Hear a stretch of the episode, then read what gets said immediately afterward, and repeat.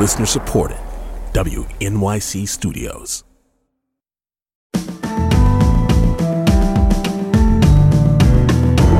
From WNYC Studios, I'm Brian Lehrer. This is my daily politics podcast. It's Tuesday, December 12th.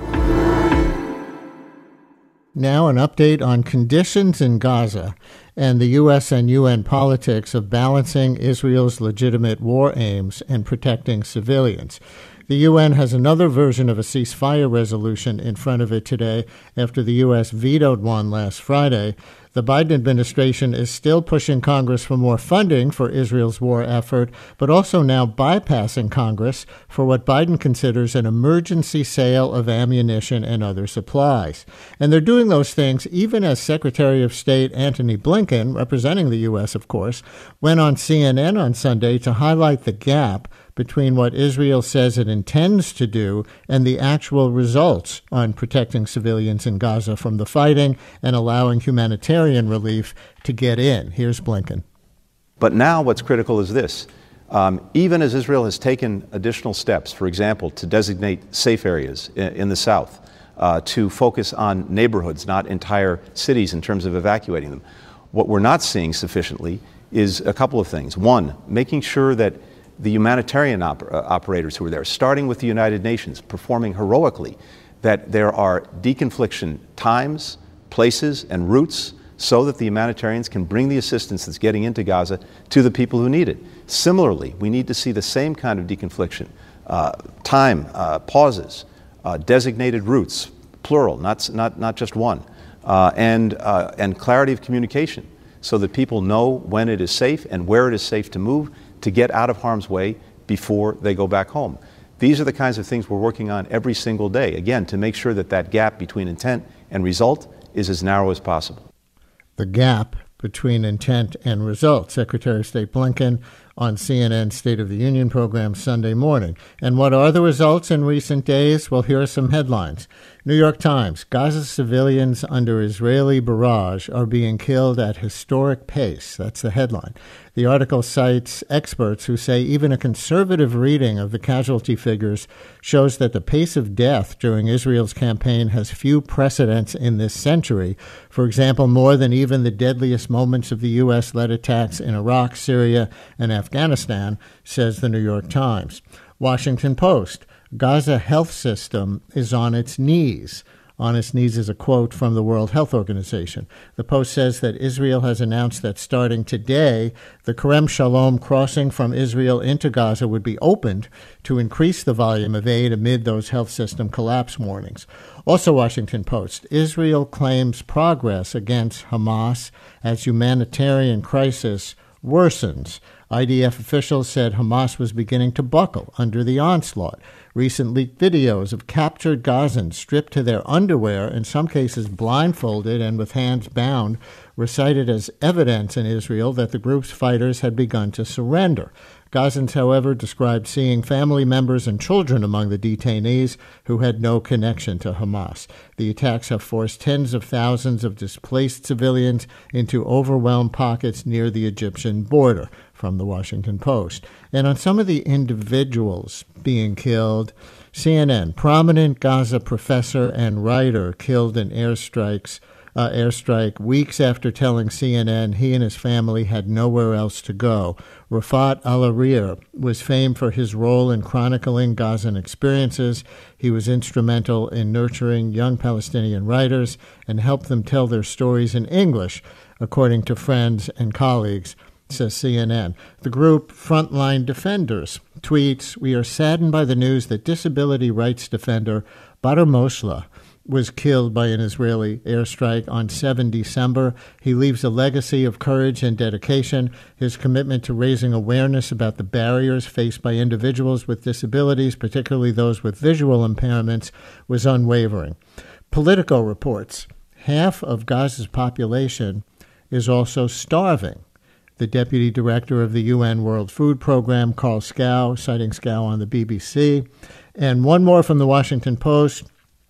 Israel is detaining civilians in Gaza. Many have disappeared, families say.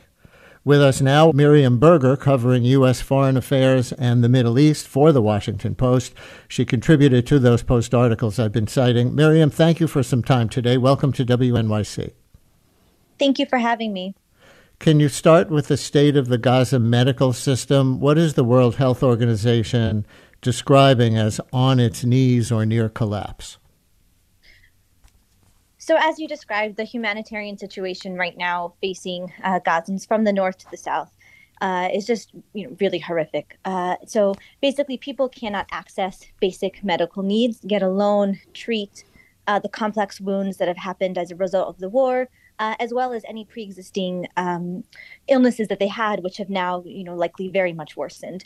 Uh, and as you also pointed out, you know the um, the rates of starvation are, are rising really high, putting people, you know, already then at a greater risk for contracting diseases that you that you know in theory could be quite easy to treat if people had medicine and weren't in highly congested spaces with bad sanitation. Uh, so it's just a it's a recipe for disaster, and you know. Hospitals have become, um, you know, part of the of, of this war, and uh, rights groups, um, you know, have accused Israel of targeting hospitals. Uh, Israel has said you know, has accused Hamas of using them. Um, you know, they have not uh, provided uh, the evidence that uh, supports all of their claims. And so basically, people can't access uh, hospitals right now, um, basic medical care, and aid can't get to them. There's no fuel, there's no basically food, no water. So, you know, it's, it's a hospital system that, that can't work. And that scary statement from the head of the UN World Food Program that half the population of Gaza is starving. I got that from a Politico article, not from your Washington Post reporting. But do you know what he's referring to about the food situation? Uh, so yeah, so you know we've spoken to people about that same issue, uh, where just even accessing, uh, you know, a can of like tuna basically is extremely hard. The price of flour has skyrocketed. Uh, anything that is, uh, you know, on the shelves, if there is anything, is really really expensive, uh, and a lot of the border zones in the north of uh, the buffer zones in the north of, of Gaza are also agricultural zones.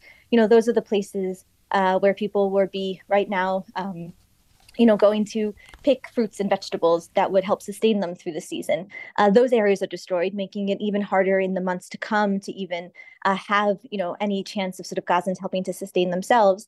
Gaza, you know, pre-war was already highly dependent on international aid. Now it's basically ex- completely, uh, but there's so little aid coming in that that isn't able to meet the needs of people. And the aid that comes in is highly restricted in where it can go due to ongoing Israeli bombardments uh, and um, access issues. Your story on Israel detaining civilians and families saying their loved ones have disappeared, the implication is they're not just detaining known Hamas members, but we know there's propaganda on all sides. Can you say with any accuracy how many people might fall into that category and why? So we don't have any numbers. Um, you know, as I reported that uh, of the overall number of people of civilians who have been detained, those detained without charges. It's a very murky, complicated situation right now. Um, but you know, we uh, have talked to lots of people who describe very similar instances in which their relatives or themselves, uh, you know, were detained for hours or for what's been now been weeks. Uh, there have been some women from Gaza who have um, uh, been seen now in the Israeli prison system. Um, the uh, Palestinian Prisoner Society says they you know, have about 136, um, but that number uh, likely does not include you know as many people given the number you know given the stories that we are hearing, and and they are hard to uh, you know verify right now. The situation there is very complicated and hard to um, you know hard to figure out what's happening sometimes. But what we do is we talk to a lot of people and we hear the same stories very frequently. On the military's goals, your article, Israel claims progress against Hamas as humanitarian crisis worsens. What's the progress the Israeli military is reporting? So they have, you know, made grounds in terms of just capturing um, uh, more, you know, land itself. Um, they've pushed deeper into uh, into Khan Yunis, uh, which is one of the areas of the south that previously Gazans had been told to go to for their uh, safety uh, and now they're being uh, told to leave or are caught in the battles. Uh, so there's those areas. Um, you know, and Israel has also, um, as you had mentioned in the introduction, uh, said that these um, these um, pictures, images, films, which are technically unofficial, uh, show the um, you know show what they say are Hamas uh, uh, fighters surrendering. Um, as you also noted, you know, family and friends of people that who have been pictured said that that um, you know have, questioned that and said that's not the case for their family, and so those are some of the signs that they're showing. Um, and at the same time, you know, Israel is saying that this is going to be a very, very long fight. Uh, and so, you know, they're both saying, signaling that they're, you know, what they say are successes, but also that this isn't ending soon. Is there any indication from Washington Post reporting that Gazans blame Hamas for any of this, for embedding with civilians to the extent that they have over the many years, and for staging the horrific October 7th attacks, bringing this upon them? So you know that's an uh, an important, and interesting question, and one we're we're not really quite uh, able to answer right now, um, at least on my end. In part because we just can't uh, talk to as many people about um, you know about these situations. Uh, you know, people are very focused right now on surviving, um, and that's really you know the focus. But you know what I can say is that we have heard increasing criticism, and that even before the war, you know, uh, just you know. Um, Gaza was very highly restricted. Um, you know, there was very little freedom of expression. Uh, you know, Hamas was quite repressive, and you would already hear uh, criticism, you know, of the government. Uh, but right now, you know, what we do hear is we hear frustrations, uh, you know, just across the board. You know, obviously with the Israeli war, uh, as well with uh, you know Arab governments who aren't seen as doing a you know, as much. people will tell us that. Um, as I said, that's what people would tell us, as well as frustration with the UN agency, um, UNRWA, for you know the fact that it um, has such issues with distribution, uh, and and also Gazans will, uh, you know, um, and Palestinians more generally will often also, uh, you know, be quite critical of the United States. So, um, you know, those are the, the sort of various degrees of, of criticisms that we are hearing right now. The UN ceasefire resolution on Friday in the Security Council, which the United States vetoed. What was the language in there that caused the U.S. to veto? Um, so the the United States, um, you know, uh, wanted it to be directly addressing the October seventh attack as well, uh, uh, which was not included, and so that uh, ended up uh, being vetoed. Uh, and um, you know, there's another resolution today, though it's a non-binding one in a, on a different body. is that the um, the General Assembly? Uh, rather than yes, the Security exactly. Council. So that's going to be almost all the countries of the world are going to be voting on that resolution. Uh, but that's just sort of a sense of the nation's resolution. What the Security Council does is more, as you say, binding, right? Uh, yes, exactly. Uh, you know that one would have. Uh, you know, uh, would have the weight when it comes to, you know, calling for a ceasefire the U.S. was the only no vote in the Security Council on the Friday resolution? Uh, you know, I would have to double check that fact. I don't want to speak um, out of term. Uh, I know that uh, the UK abstained, um, but uh, I do know that the US vetoed. And Congress has a big Israel aid package in front of it. It's stuck right now because of U.S. politics over our own southern border. But let me play, play a clip of Vermont Senator Bernie Sanders. Um, who seems to be one of the only voices in the Senate who wants to place conditions on that next tranche of aid to Israel. Here's Sanders. We're talking about 16,000 Palestinians dead, 70% of whom are women and children. You're talking about 1.9 million people displaced from their homes. Half of the buildings, the housing units in Gaza have either been destroyed or damaged. Bottom line is yes, Israel has a right to defend itself against Hamas terrorism, but the type of military strategy they're using now is inhumane. It's in violation of international law. We should not give a blank check to Netanyahu to continue that policy. Bernie Sanders on NPR last week. Does the Israeli government say it needs more U.S. aid in order to successfully destroy Hamas, which is its goal? Um, you know, specifically in terms of uh, you know the military needs that Israel Israel's military needs, I'm not as familiar, but I, I would say that in terms of uh, the support from the U.S., it's very critical. Um, you know, both for the Israeli government and for the Israeli uh, Israeli public. Uh, you know, especially as there is increasing international criticism, um, you know, around the heavy civilian death toll in the war. Uh, the U.S. support here is, um, you know, definitely um, amongst Israelis uh, very much appreciated. Um, you know, as seen as something that they can continue to expect. Miriam Berger covers U.S. foreign policy on the Middle East, especially for the Washington Post. Thank you very much for giving us some time today. Thank you for having me. Now we'll hear more about the humanitarian situation from Deepmala Mahla, Global Humanitarian Director for the relief organization CARE. With a PhD in women's reproductive health, her bio page on CARE's website says Dr. Mahla has worked for two decades designing and implementing humanitarian and development programs in some of the most complex and fragile environments, ranging from the Middle East to Africa to Asia. She joins us today from Nairobi, Kenya. Dr. Mahla, thank you for coming on WNYC with us. Hello from New York. Good morning and greetings to you. Can you start with the big picture of CARE's presence in Gaza over time before the current war? Well, CARE had been working in uh, West Bank, Gaza for several decades, and with most of our uh, staff, CARE staff, who were uh, from the area, and our programs in, were on a range of topics, including livelihoods, economic empowerment for women, uh, hygiene, community resilience. But as of now, as you can imagine, the situation is very, very different, and uh, all our development programs in Gaza at the at the moment are on hold due to serious concerns of security for our staff, as well as pretty much, I would say, lack of humanitarian access. What kind of presence does CARE have on the ground in Gaza right now?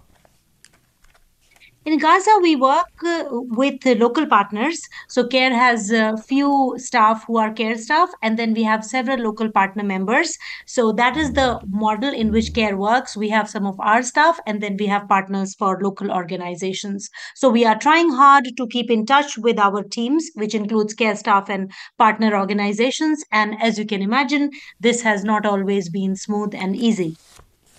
CARE provides food relief, among other things. We heard about the UN Food Program Chief saying half the people of Gaza are starving. Can you tell us what care workers are seeing or doing in this respect? I would say half of them starving, to say the least. To say the least. What care people are seeing is Many of us are experienced humanitarians. I must say, we've spent decades doing this, but this is something which we have never, ever seen anything to this scale and this level of misery. And it seems very dark. The, what our people are seeing even when we talk to our colleagues on the ground, you can hear kids crying in the background because they've been thirsty, uh, there is no food. It's so common to hear that people are either eat, eating alternate days or they are, you know, cutting their food intake to make sure that at least uh, the children have some. We are hearing from our colleagues on the ground that people are consuming dirty water and wherever they can find some clean water they are really preserving it. In their words preserving it like gold so that they can at least mix it to prepare baby food or keep it for instance.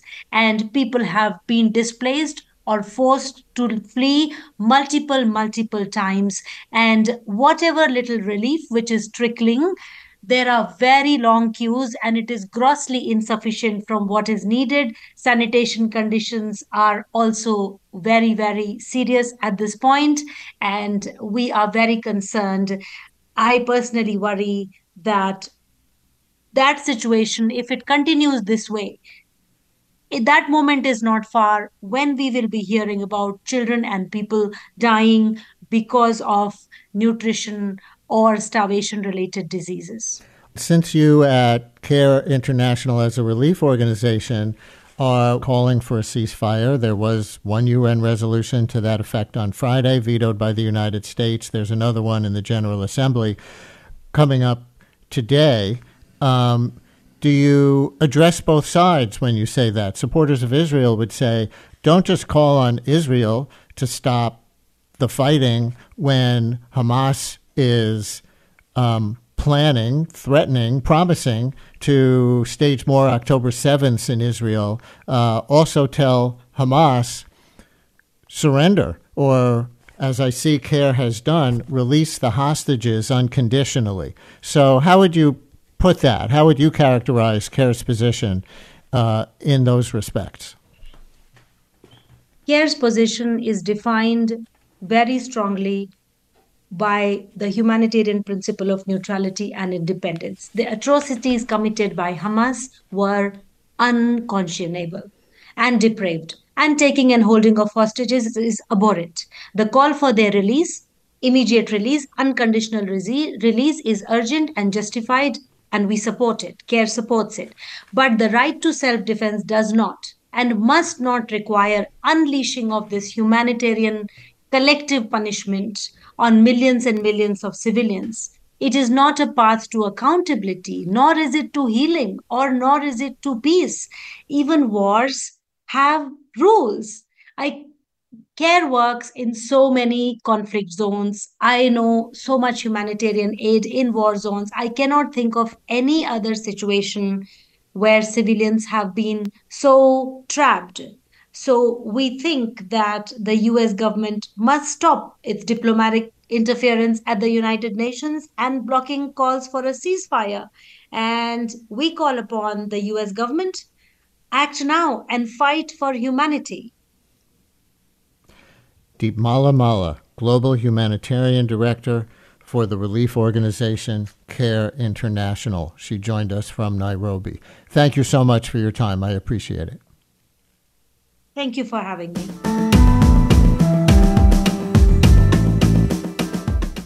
Brian Lehrer, a daily politics podcast, is an excerpt from my live daily radio show, The Brian Lehrer Show, on WNYC Radio, 10 a.m. to noon Eastern Time, if you want to listen live at WNYC.org. Thanks for listening today. Talk to you next time.